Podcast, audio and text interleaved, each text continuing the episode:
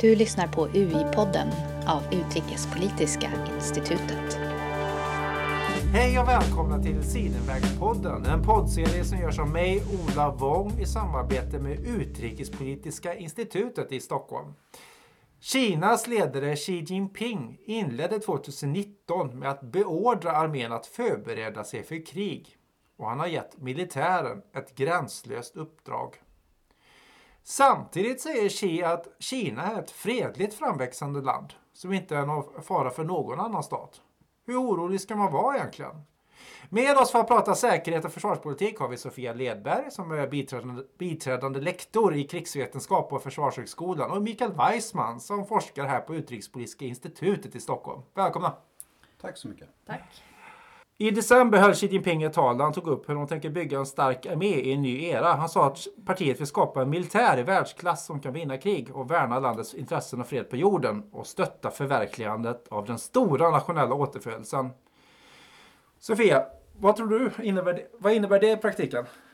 Eh, ja, att eh, militären ska förbereda sig för att eh, föra krig känns ju som en rimlig uppgift för en militärmakt i, i vilken stat som helst. Att Ja, det är ju det som är, är rollen för, för militären. Så att på så vis är det inte så, ehm, eh, så, så förundransvärt kanske. Men, men det som är intressant med eh, Xi Jinpings politik de senaste åren är att han har lagt mycket kraft på att få eh, uppgradera de militära styrkorna i Kina. Och jag ser det som en koppling till en möjlighet för Kina att värna sina nationella intressen som nu inte bara är eh, begränsade till eh, den egna, det egna territoriet utan Kina idag eh, handlar och eh, investerar i en rad olika länder runt om i världen. Så att, eh, och då hävdas det från kinesiskt håll att, att det krävs en militär makt som är eh, rustad att eh, säkra de här intressena, även om de befinner sig långt från Kina. Ja, i den senaste militärstrategiska vitboken tog ju Kina bort den här eh, principen man hade om att inte intervenera i andra länder också. Uh, vi ser ju också att om man tittar på de senaste årens, årens lagar så är det väldigt mycket som anses vara ett säkerhetsintresse. Cyberrymden, yttre rymden, havsbottnar, polarregionerna. Man betraktar ju sig som en närarktisk stat så det är verkligen ett gränslöst uppdrag vi fått här. Eh, men frågan är, ja, Finns det anledning till oro? Och eh, hur snabbt går rustningen egentligen? Och hur är den militära för, förmågan? Ja, jag skulle säga att eh, hur orolig någon ska vara beror ju på vem det är vi pratar om. Jag tänker att Kina är ju i konflikt med flera eh, stater i regionen kring Sydkinesiska sjön till exempel. Ehm, men men eh, i övrigt så är det ja, så har jag svårt att se kinesiska militära aggressioner eh, i andra stater. Utan det är ju ganska centrerad kring, kring närområdet när det gäller liksom den militära aktiviteten. Men eh, hur bra Kina är. Kina är ju bäst eh, kanske i världen på att kritisera sin egen förmåga. Eh, man är väldigt, eh, eh, liksom, eh, ja, man, man kontinuerligt talar man om hur, hur, hur dålig kapacitet man har att genomföra gemensamma operationer till exempel. Det är någonting som kineserna eh, den här, de här nya reformerna som sjösattes eh, slutet av eh, 2015 tror jag att det var, men de, ja, som gradvis nu implementeras har ju haft som huvudsyfte att både eh, öka kapaciteten för gemensamma operationer då, mellan flyget, flottan och armén. Eh, och även att, att stärka den politiska kontrollen över eh, den militära makten i Kina. Kinesiska medier pratar ju ibland om att man har fredssjuka och det är ju ingen ände på självspäkandet kan man ju som du påpekar. Jag undrar också, alltså ibland känns det också som att omvärlden länge trodde på det också och köpte det argumentet. Jag kommer ihåg även privat så har jag upplevt att jag hamnade på en fest i Peking 2012 och, med och började snacka med en militärattaché från ett nordiskt land eh, som är anslutet till NATO. Så då har vi två att välja på. Eh, och eh, då han det var ju väldigt uppenbart då att Kina hade en väldigt stark och ambitiös armé. Man han, sa att Kina ligger så långt efter. Han hade inte den minsta tanke på att Kina någonsin skulle kunna utmana USA på något sätt. Uh, och liksom har det funnits någon hybris där Mikael? Vad tänker du? Ja, men alltså en grej som här tycker jag man kan se en väldigt stor skillnad på eh, vad vi ser här i Europa, mellan vara Norden eh, eller i övriga delar av Europa och det man ser när man är i Östasien i regionen. Här verkar det finnas någon sån här tro om att antingen är, Kina, eh, antingen är Kina starka eller också är de svaga, inte att det skulle finnas någon gråzon. och det är det som lätt leder till den typen av saker som du själv säger att du observerat. Men medan man, när man är hos deras grannar då har de en mer, eh, en, mer dubbel, en mer dubbel syn på det hela. Jag menar, de vet om hur starka Kina är samtidigt som de spelar med i den fredliga retoriken. Eh, här i väst klarar vi inte av det på samma sätt. Jag kan du ge något exempel där? Jag, menar, jag vet när man, när man pratar med eh, experter till exempel i Singapore eller i Thailand.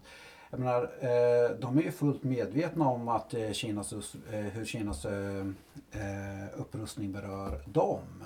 Eh, men samtidigt så tar de ju och säger det mer, mer informellt. De pratar ju inte så mycket eh, kanske i eh, eh, pratar inte så mycket gentemot kineserna eh, där de så säger vad de säger privat. Ja, det går ju också att påminna sig om hur snabbt rustningen har gått. Så sent som 2005 var Kinas försvarsutgifter i nivå med Japan. Så tio år senare satsar Kina mer pengar på sitt försvar än Ryssland, Indien och Japan tillsammans. Och då, ja, hur kommer det sluta egentligen? Och det är den frågan alla frågar sig. När, när går de förbi USA? Vad, vad blir det för värld då? Jag vet, det är ju stora frågor, men du har kanske funderat lite Sofia? Ja, alltså det där med hur mycket pengar som läggs och, och vad det eh, bidrar till för kapacitet. Det är så oerhört svårt att sia om. För att, eh, jag menar, ska man föra krig så handlar det också om motivation och sådana saker. Men, men det är ju så att kineserna eh, på, på sammantaget så har ju, är det ju USA som har den absolut överlägsna militärmakten i, i östra Asien eh, fortfarande. Men kineserna har ju utvecklat eh, expertis inom vissa områden och ofta så ser man det som, ja, kanske särskilt då för att störa ut amerikanska eh, ja, ubåtar eller vad det kan vara. Att man liksom har satsat på olika delar av eh, sin försvarsmakt. För att man vet att man hela tiden, det är inte så att, att de andra staterna har slutat utveckla sina militärmakter. Så samtidigt som Kina lägger pengar så rycker de andra fram också. Så det är ju... Eh, det sker någon form av kapprustning menar du i regionen? Eller? Jag vet inte om jag skulle sträcka mig till att säga att det är en kapprustning. Men det är många stater i regionen som lägger mycket pengar på försvar och säkerhet. Eh, och det är ju givetvis en konsekvens av att, att, eh, att andra stater gör samma sak. Att det blir eh, ja, att man förbereder sig för, eh, jag vet inte, inte förbereder sig för det värsta men jag menar att man ändå vill ha någon slags beredskap när man ser att andra stater eh, i regionen. Ja men det fungerar ju inte för en stat eh, som Kina när de har eh, kommit eh, upp och blivit så mycket starkare och fått så mycket bättre ekonomi att helt och hållet lämna militärmakten efter. Jag menar idén om att en stat som Kina skulle acceptera att eh, fortsätta att vara helt underlägsna USA på alla sätt militärt samtidigt som de eh, eh, både för deras egen så här, eh, syn på sig själva, sin identitet och så här, sin roll som regional och internationell makt. Att de mm. skulle hoppa över en så viktig faktor som militären. Det är ju helt osannolikt. Mm. Jag menar, eh, det, det man kan se om man tänker tillbaka till 1996 när eh, Clinton skickade in hangarfartyg i Taiwansundet för att markera. Eh, den typen av aktiviteter är ju inte lika enkla längre för nu har ju Kina kapaciteten att agera gentemot ett sådant hangarfartyg vilket tvingar USA att eh, tänka eh, två gånger innan de skickar in någonting. För det finns ju en viss känsla av osäkerhet. Jag menar, det är lite grann som det Sofia Kall pratar om att ha en beredskap. Man vet inte, Kina skulle kunna agera numera. Tidigare kunde de inte ens det. Därmed inte sagt att de avser att göra det. Ja, länge avfärdade ju USA Kinas hot mot Taiwan med att det skulle vara världens längsta simtur. Men nu är det ju ingen som skrattar åt det längre. USA har dominerat världshaven sedan, sedan andra världskriget men redan år 2030 tror jag det beräknas Kina ha gått om USAs flotta i antal fartyg och då är det nya fartyg man räknar med. Uh, så den teknologiska utvecklingen har ju faktiskt varit enormt imponerande. Men du Mikael, när vi pratade tidigare idag så sa du att eh, Trumps ledarskap har ökat upp för Kinas möjlighet att expandera internationellt. Att det finns ju även diplomatisk sida här. Kan vi utveckla vad du menar ja, då? Nej, men vad vi kan se med eh, USAs agerande internationellt under, under Trump är att de har, ju, eh, de har ju lite grann dragit sig tillbaka från att vara den här globala ledaren, att vara den eh, världspolisen, världspolisen att, ta ansvar, att försöka ta ansvar för allting i världen.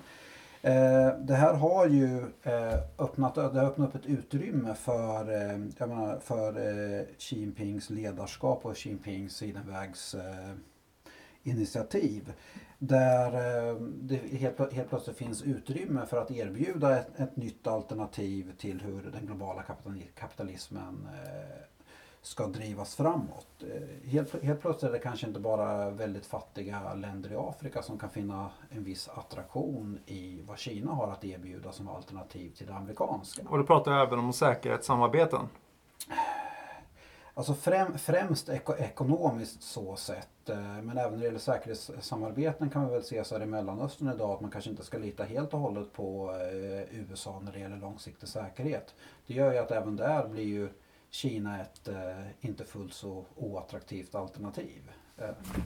Ja, jag tänker också på att eh, Kina har ju eh, initierat det här eh, som, som samarbetet med centralasiatiska staterna som eh, ursprungligen hette eh, Shanghai Five, jag tror som är Shanghai Cooperation Organization som också har ett säkerhetsarbete. Men då fokuserar man ju främst på sådana här lite mindre känsliga saker som kanske eh, motverka terrorism eh, och eh, ja, den typen av, av liksom lite, jag vet inte, inte lika akuta säkerhetshot. Så det är klart att Kina har i samband, eller de senaste åren så har man ju även utökat sitt samarbete i säkerhetsfrågor. Även om Kina inte ingår i några militära allianser. Det är man ju väldigt, väldigt tydlig med. Men man pratar ju också om sin, sitt eh, band till Ryssland till exempel. Och sen hur mycket som verkligen ligger bakom det här och, och hur mycket man skulle förlita sig på sina grannar i Centralasien eller på Ryssland om det skulle hända någonting. Det är en annan fråga. Men i alla fall retoriskt så är man ju framhåll, framhåller man de här samarbetena. Vi kommer ju återkomma till Ryssland längre fram här men det, det här med det är ju mer än bara retorik också. Man har ju för första gången också startat en militärbas utomlands i Djibouti. Även om man själv inte kallar det militärbas så är det ju i, i allt i vad gäller praktiken en militärbas. Tidigare kallade, och det är ett stort avsteg, för tidigare kallade Kina eh, baser utomlands för neokolonialism. Och, men nu har man ju då som sagt ens själv och det finns rapporter om militär kinesisk närvaro i Sri Lanka och i Gwadar i Pakistan och andra hamnar man bygger längs Sidenvägsinitiativet. Uh, och en del räknar med att ja, vi kommer se massor med kinesiska militärbaser i världen utomlands och expansion som andra stormakter gjort tidigare. Vad tänker du där Sofia? Hur går diskussionerna och vad kan vi vänta oss? Ja, jag tror att eh, det är sant som du säger att Kina har... Alltså Djibouti är ju lite av ett unikum i sammanhanget skulle jag säga. För där är det verkligen, där är Kinas flotta väldigt eh, eh present eh, i, i landet och eh, man kan, om man söker på det på nätet så får man fina bilder på liksom paraderande eh, eh, soldater eller officerare i vita uniformer. Så att, eh, men det, där fokuserar man ju främst på, om man, från kinesiskt perspektiv så menar man att det är främst för ja, den här typen av frågor som, som kontraterrorism eh, och eh, kanske eh, fredsbevarande styrkor, att man behöver någon slags stödbas eller logistikbas då i Afrika där man har eh, mycket intressen ekonomiskt eh, och så vidare. Så Djibouti är ju lite av ett unikum kanske i, i sammanhanget av de eh, saker som du tog upp då. Men det är sant att man som en del av det här Sidenvägsinitiativet har investerat hårt i hamnar i, i regionen. Då. Eh, både eh, ja, i, i Pakistan som du nämnde, Sri Lanka, Kambodja eh, har man investerat antingen i hamnar eller i, eh, och eller områden vid kusten och, och investerat eh, Strategiskt viktiga områden helt enkelt. Ja, precis. Strategiskt viktiga områden men både för kommersiell handel givetvis eh, och också för ett sätt, då, det blir ju ett sätt eh, för Kina att om man skulle bli isolerad, om någon skulle stänga av Malackasundet där mycket av Kinas import av exempelvis olja från arabvärlden går och Kina är fortfarande ett oljeberoende land så har man utvägar att nå Eh, Stilla havet, till exempel genom eh, det här som de kallar för den ekonomiska korridoren i, Pakistan då, som är ett stort infrastrukturprojekt med motorvägar och hamnar där man då kan mm. skeppa gods från Kina via Pakistan ut i Stilla havet om man skulle bli utsatt för en blockad till exempel. Så det är klart att det finns en strategisk dimension också i det här. Men även en, en kommersiell givetvis och, och det är mm. den som Kina framhåller. Mm. Det är det här som alltid är ett problem när man så pratar om de här sakerna. För en, en så pass stor makt som Kina det finns ju, man kan ju inte så räkna med att de inte ska skaffa sig hamnar eller säkra upp sina strategiska intressen utomlands. Men så fort med det samma, på samma sätt som när det är, en så, när det är så här mäktigt land så får du ju alltid både den mer militärstrategiska dimensionen och den kommersiella dimensionen. Du, det hela beror ju egentligen på vem du ska lita på. Hur ska du se på det hela? För det kan ju aldrig bli ensidigt eh, att det bara handlar om eh, kommersiella frågor eller bara militära frågor. För allting hör ju samman med också varåt Kina vill. Det handlar ju inte bara om att du vill vara en ekonomisk makt. Du vill ju även vara en stark eh, militär makt. Du vill även vara en stark eh, mjuk makt. Alltså det, är ju, det handlar ju verkligen om att uh, återuppbygga ett Kina, en, alltså en idé om eh, Kina och den kinesiska drömmen. Kina är ju själva tydliga med att de ser sina hamnar och sånt där utomlands som ett eh, strategiskt intresse, alltså säkerhetsintresse. Och, eh, och då är ju något som flotten bland annat ska uppdrag att, eh, att säkra. Och, men frågan är ju då liksom när det, när kommer hamnprojekt exempelvis när diskussionen om Lysekil kom i Sverige att det skulle bli ett kinesiskt hamnprojekt. När de diskussionerna kommer så kommer ju då oro från uh, militärt håll och andra att ja men först kommer de med sina eh, privata bolag och sen kommer militären dyka upp där och att de bygger in det i anläggningarna. Andra menar att det här kanske är en mer en paranoid världsbild. Vad, vad tänker du? Det här är ju viktiga frågor som det byggs kinesiska hamnar i Europa. I Italien vill ha det och det byggs annat. Hur ska man se på det? Sofia? Ja, jag tror att det är svårt att, att se eh, att, att dra liksom alla eh, av de här projekten över en kam och säga att det är alltid på det ena sättet eller ja, men det, på det, det är det ju ingen som gör heller. Men... Nej, nej, men jag tänker att det är väl det är klart att det är många stater eh, som befinner sig i en, en beroendesituation till Kina. Och nu pratar jag främst om de asiatiska staterna eh, som är fattigare. Man tänker på Sri Lanka är ett bra exempel där Kina först lånade ut stora summor pengar till Eh, regeringen på Sri Lanka för att konstruera en hamn som de sen inte kunde betala lånen på och sen då lisade till kineserna på 99 år. Så då har Kina i princip då tillgång till ett territorium utanför sin egen eh, stat som man kan göra som man vill med. Sen finns det å andra sidan överenskommelser som säger att Kina inte får ha en militär närvaro på Sri Lanka om man inte får godkännande från eh, regeringen i Colombo. Så att det är ju så att man har byggt in också från de andra staterna en, en eh, garantier eller i alla fall försök till, till eh, att, att eh, hindra kinesisk militär närvaro. Så att det är i alla fall uppenbart att det här är frågor som det tänks ordentligt kring i de här staterna som har eh, mm. Eh, ja, som, som då är, är hem åt de här hamnarna, som man säger. Och sen samtidigt så blir det, det, det där, där är du helt rätt om du sa Lysekil-exemplet. För att genom att oavsett vilken typ av avtal som har gjorts så genom att ha någon form av fotfäste det ökar ju upp möjligheterna till eh, eh, olika former av mer långsam eh, framflyttning av sina militära resurser. Jag menar, eh, eh som till exempel nu pratar vi pratar om Ryssland och gröna män och liknande. Att du har den typen av möjligheter. Samtidigt när det gäller Lysekil som Så gråzons... Eh, en, en viss gråzonsproblematik för att det kanske blir mer relevant i en asiatisk, eh, alltså i, i närområdet snarare än när vi kommer bort eh, till Europa. Men för här tycker jag lite grann när det just Lysekil att eh, Eh, Eh, det, jag har fortfarande, alltså det är ju fortfarande oklart exakt vad det var som hände där men det kändes som att ganska mycket kring retoriken att vi skulle få kinesisk militär på svensk mark. Det kändes nästan som att det handlade mer om att eh, folk eh, förstod det så ungefär så. Alltså det var samma form av retorik som när det gäller Ryssland.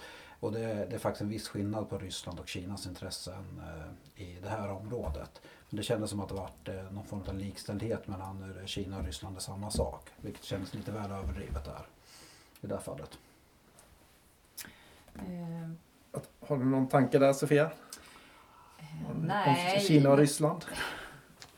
Ja, jag tror ändå att vi får utgå ifrån när vi, ser liksom, när vi pratar om strategiska intressen och militära intressen att Kina är fortfarande i stort en regional spelare. Mm. Och att eh, man har strategiska intressen som jag sa för att säkra sin handel och för sin import i, i form liksom, om, om Eh, det skulle ställas till med en blockad eller sånt. Så det är klart att man inte jag, jag, tror inte att Kina eftersträvar ett världsherravälde liksom bara sådär. Eh, och att man därför skulle liksom ge sig på hamnar i Europa eh, på det sättet. Utan att jag tror att varje hamn eller varje, ehm, ja, ja, särskilt då hamnar, de blir väldigt känsliga. Att, att det ehm, måste ses utifrån vad det betyder, just vad den särskilda hamnen har för strategisk betydelse för Kina. Och där är ju Lysekil inte att jämföra med liksom, eh, Sri Lanka eller Kambodja. Eh, så att ja, jag, jag, håller med Mikael. Att det, ja, jag tror att det är att man måste kunna föra de diskussionerna lite separat. Vad Kina gör i sitt närområde och vad Kina möjligtvis då gör i Lysekil eller i andra. Mm. Om vi pratar Ryssland så är det ju geopolitiskt intressant att eh, där är ju de nu närmare än någonsin egentligen, eller närmare än de varit på årtionden, eh, eh, Kina och Ryssland. Vi såg Vostok 18, den stora militärövningen i höstas då 300 000 soldater, där ingick 10 000 kinesiska ungefär om man minns rätt. Deltog i den här jättelika övningen och då samövade de mot en tredje part. Det kan ju bara vara en och det är inte Finland. Eh, så eh, vi såg även hur Kina och Ryssland samövade Östersjön 2017 om jag minns rätt. Ehm, så det är frågan liksom hur nära kommer de här bli nu? Och, eh, och ja, det verkar ju vara en fantastisk partnerskap när det gäller att öka sin militära förmåga. Har ni några tankar där? Alltså när det gäller Kina och Ryssland, de har, de har ju verkligen de har ju verkligen kommit eh, eh, närmare varandra ganska mycket och det här kan man ju också spåra tillbaka till att de är ju ändå i, i någon, i, alltså de två utmanarna gentemot eh, det amerikanska eh, hegemoniska herraväldet. Och sen kan man ju också se här att det var ju när Ryssland, eh, när det sattes åt massor med sanktioner mot Ryssland, det var ju då som Kina och Ryssland verkligen närmade sig varandra. Så då hade ju bara Ryssland Kina att vända sig emot egentligen. Och sen eh, när det gäller hur de, hur de samarbetar, menar, en grej man ska komma ihåg, det kanske Sofia kan mer om sen, men det är ju det att Kina är ju väldigt intresserad av rysk, rysk militärteknologi. För Ryssland är ju, eh, oavsett hur det har gått för Ryssland som land, så har ju de väldigt framstående eh, kunskap när det gäller att eh, göra egna vapensystem. Och det är någonting som de är som Kina väldigt gärna vill ta till sig av och lära sig av. Och Ryssland har traditionellt varit ganska försiktiga med att ge Kina sin eh, eh, spetsforskning skulle man kunna säga. Men de har även blivit lite mer öppna nu när de inte haft något val. När de egentligen måste vända sig mot Kina i handel och allting. I och med att eh, i ganska stor utsträckning har Europa och USA stängt dörren gentemot Ryssland. Så du menar att eh, västvärlden har drivit eh, Putin i armarna på Xi Jinping? Ja, det skulle man kunna säga. Och eh, eh, kanske inte bara så, men det kan man säga. och där ser man ju också att det är också Sen, eh, en, en, grej här är ju det att eh, eh, eh, Kina i kombination med hur de har eh, rest och utvecklats samtidigt som det inte har gått eh, fullt så bra för Ryssland gör ju det att eh, Kina känner ju i dagsläget att det är de som är eh, storebror och Ryssland som lillebror i, i det närmaste. Men Ryssland kommer ju aldrig kunna sätta sig över Kina. Vilket är någonting kineserna trivs bra med. Samtidigt så eh, kan man väl räkna med att man kan inte behöva vara överdrivet rädd för det rysk-kinesiska samarbetet. För de två, jag har svårt att se att de två makterna skulle kunna samarbeta på lång sikt på eh, en likvärdig nivå. För båda, båda två är ju vana att vara herre på täppan. Eh, och ingen av dem vill ju vara den som lyder. Jag tänker att det är viktigt att komma ihåg också, om vi pratar om det rysk-kinesiska samarbetet, är att eh, det är en hel del retorik i det där också skulle jag säga. För att om man detaljstuderar, som jag gjorde tillsammans med ett par kollegor här på Försvarshögskolan, hur och vad som man säljer, eh, vad ryssarna säljer till Kina, så är det uppenbart att det är en hel del saker som man inte vill att kineserna ska få. Exempelvis? Eh, Ja, nu kommer jag inte ihåg, den här artikeln är från 2016 men, men eh, det handlar som För det har ju hänt en som- hel, hel, hel del sedan dess. Jo, men också att, att eh, ryssarna har ju haft svårt att hitta eh, köpare av sina vapensystem och Kina är samtidigt som man då är en, en, eh, eh, ja, en, en, en samarbetspartner så är man ju också en konkurrent i, en konkurrent i, i den här eh, vapenmakts, eh, eller vad säger jag, i, i försäljningen av eh, eh, militär materiel till olika stater. I, Eh, Eh, och det har man ju sett hur, hur ehm, ja, men länder som Vietnam och eh, Indien och så, hur man också försöker balansera de här två eh, emot varandra. Så jag skulle säga att även om samarbetet framhålls som väldigt, väldigt positivt, eh, man ser en mellan då liksom Putin och Xi Jinping så tror jag att det finns fortfarande en del misstänksamhet mellan de här båda ländernas stater. Och de har ju också konflikter. Jag tänker att kineserna har ju eh, eh, investerat hårt i eh, Rysslands eh, vad blir det då, nordöstra territorium där, som är väldigt eh, sparsamt befolkat. Sibirien och sådär. Ja, precis. Södra Sibirien där nu liksom Ja, där kineserna helt plötsligt kanske är i majoritet snart eh, jämfört med, med de ryssar som bor i området. Så det är också en potentiell ehm, Det finns ju en gammal skräck i Ryssland för att man ska Ja, den, den gula faran, den här 1800-talstanken att kineserna kommer att välla in och ta över allting. Den, den lever ju väldigt stark i Ryssland. Ehm, och det kanske är något som håll, håller isär då med en, en gammal rasistisk tankebild då som, som, eh, som, som, eh, finns kvar där kan man väl säga. Men ehm, samtidigt så är det ju så att Ki- Kina expanderar sin militär väldigt, väldigt eh, snabbt nu och vi ser hur eh, i Sydkinesiska havet att det återigen är konflikt med, eh, med Filippinerna där de skick, skickar även ut delar av sin ekonomi så att säga. Man skickar ut fiskebåtar som fungerar som små gröna män på, på öarna där utanför Filippinerna. Eh, och då är ju det här frågan nu ser vi det här i Sydkinesiska havet, att de gör anspråk på det. Men vi ser ju också att Kinas ambitioner växer på något sätt. Vad är nästa steg?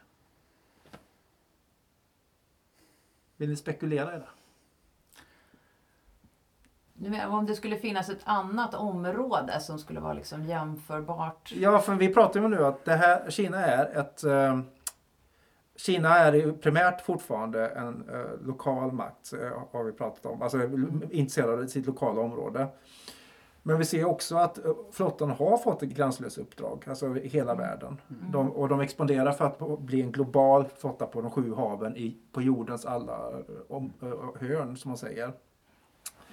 Eh, vi ser hur i Sydkinesiska havet, där de redan gör anspråk på, på det Sydkinesiska havet, skickar de ut eh, eh, fiskefartyg och annat som fungerar som en form av ockupationsmakt på öar. Kommer, ja, frågan är naturligtvis, kommer det här att kommer det här vara ett, en växande ambition? Kommer det vara ett rullande schema? Det funkar ju väldigt bra i Sydkinesiska havet verkar det som. Ja, om vi tittar på Sydkinesiska havet, och vi ska komma ihåg att det är ju inte det att anspråket i sig är nytt. Det är ju kapaciteten att eh, driva igenom anspråket som har förändrats. Och det här ska man ju också ha en liten bakgrund till att se faktiskt hur eh, Kina har eh, eh kommit upp sig så här eh, ekonomiskt. De har, ju verkligen, de har ju verkligen varit en framgångssaga.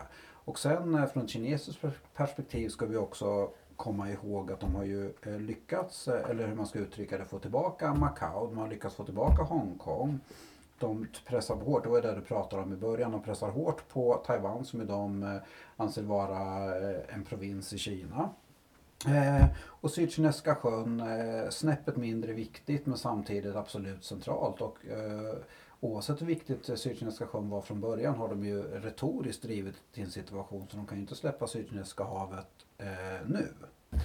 Eh, eh, sen huruvida de kommer att gå längre eller ej, man, man får väl räkna med att eh, om, eh, om Kinas framgång fortsätter att de kommer att vilja inte eh, låta USA dominera världshaven. De lär ju ska vilja ha kontroll, eller kontroll, de där ska vilja kunna säkra sin, sin egen handelsflotta eh, och inte vara beroende av att eh, amerikanerna ska säkra upp Eh, eh, farlederna för dem så att de kan bedriva en effektiv världshandel. Mm.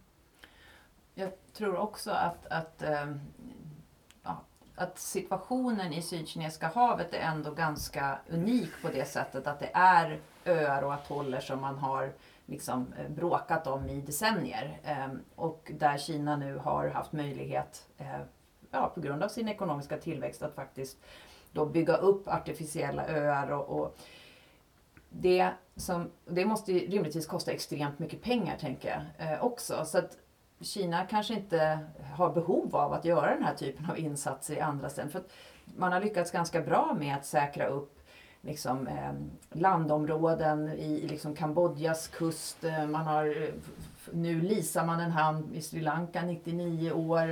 Man, man har eh, liksom investerat i, i eh, såna här eh, handels, eller säga, skattefria zoner i Pakistans kust och sådär. Och det ter sig ju vara ett bättre sätt då att arbeta på än att bygga liksom, En framgångsrik sätt. Ja. ja, så att jag tror väl att det kanske vi kommer att se den typen av strategier där man investerar sig till inflytande snarare än att man eh, provocerar eh, och, och liksom Eh, lägger med våld under sig eh, landområden. Ja, man kan ju inte ha en eh, podd om Kina och strategi utan att citera Sun Tzu.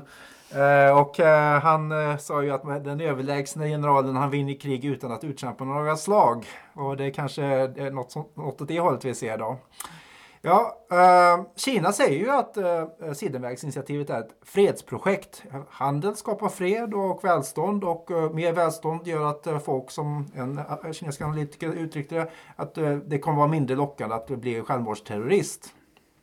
Eh, så liksom, vad är fredspotentialen i den här kinesiska världsordningen? Ja, fredspotentialen den framhålls ju som du säger eh, ofta då. Och, och eh, de här projekten som ingår i Sidenvägsinitiativet är ju i stor utsträckning fokuserade på att ge lån och att investera i infrastruktur och, och sådana saker.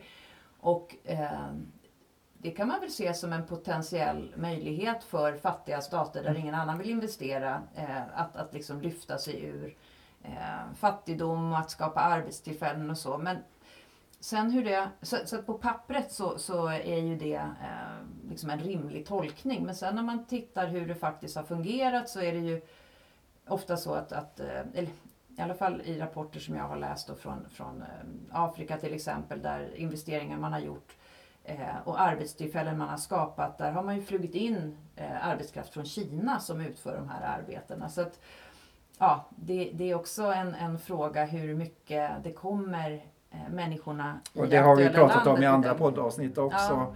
Ja, um, ja men det, det, till syvende och sist, det som alla oroar sig för det är ju om det här, den nya framväxande supermakten, om det kommer bli en konflikt med den etablerade supermakten. USA på, på samma sätt som vi sett mm. tidigare med framväxande Japan och Tyskland som skedde under 1900-talet med de katastroferna där och världskrig. Ehm, om vi ska avsluta med den här stora frågan, eh, risken för, risken för en ny storkonflikt eh, och ökar och minskar och vad, vad, hur utvecklingen ser ut nu under Trump och Xi. Vad, vad, vad tänker ni? Det...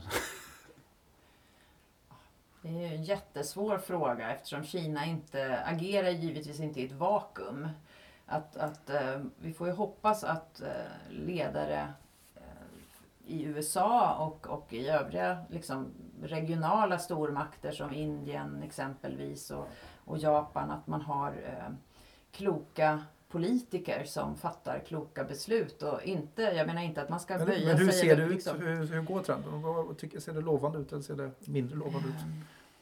Ja, Det är väl inte direkt, alltså, om man tittar på världen idag så känns det väl inte som att en stor konflikt mellan USA och Kina är den största risken vi har att förhålla oss till. Det känns som att det finns väldigt många andra eh, potentiella krig eh, eller konfliktområden som eh, kräver uppmärksamhet och, och kommer att dra militära resurser framöver snarare än storkrig mellan Kina och USA. Och jag menar, oavsett vad, men när det, kommer till, det tycker jag kan vara intressant eh, när man lyssnar på en del eh, amerikanska eh, experter. Jag menar, just deras syn, eller vissa syn i alla fall, på när vi tittar på Sydkinesiska havet och vad Kina har byggt där. De brukar ibland vara väldigt noggranna med att peka på hur lätt vi kan bomba sönder det. Eh, och pratar om det som en, så här, en stor eh, Great Wall of Sand, alltså en stor eh, en stor sandmur. En, en stor sandmur. Att, eh, när det, om det kommer till kritan så i dagsläget så eh, är det ju tveklöst att USA skulle slå Kina. Så att i alla fall inte i närtid någon stor konflikt skulle jag säga. Nej, och jag tror också att det som i sådana fall är mer sannolikt, och det är också det som kineserna eh, skriver som, som de ser som mest sannolikt, det är ju mindre eh, konflikter i Kinas närområde då. Informationalized eh, conflict som de säger då. Med, eh, konflikter som, som eh, har ett stort inslag av informationsteknologi och, och eh, ja, högteknologiska vapen. Det är det som Kina eh, ser som mest som, som den största ris- risken för Kina. Och jag tänker att ehm, det, är väl, det är väl det som du är inne på lite Mikael, Ja, att, att det är väl ingen som ser en, en stor, ett stort världskrig liksom framför Nej. sig. Så. Och på Kinas eh, militärs eh, eh, topplista så är ju fortfarande Taiwan det som är det främsta, eh, ja, det man pratar om mest. Ja, Taiwan är ju liksom den sista pusselbiten eh, på något sätt som, som eh, man från ur kinesiskt perspektiv då förlorade under de utländska aggressionerna under hundra år av förnedring som, som man gärna liksom återkommer till. Så att Taiwan är ju eh, både symboliskt eh, viktigt och, och eh, ja, en, en viktig del av Kinas säkerhets och, och utrikespolitik, absolut, fortfarande. Ja, det är ett område som de inte kan förlora. Det skulle inte fungera. Då riskerar ju hela, hela den kinesiska ledningen. Det är också det man sagt att Taiwan ska vara tillbaka 2049 då den kinesiska drömmen ska på något sätt eh, förverkligas.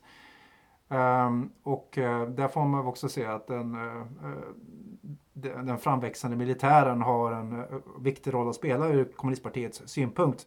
Då får vi tacka Sofia Ledberg och Mikael Weissman som har pratat om det globala Kina som hot eller möjlighet. I de kommande poddarna kommer vi prata med fler forskare från det nystartade Stockholm Observatory for Global China. Tack så mycket!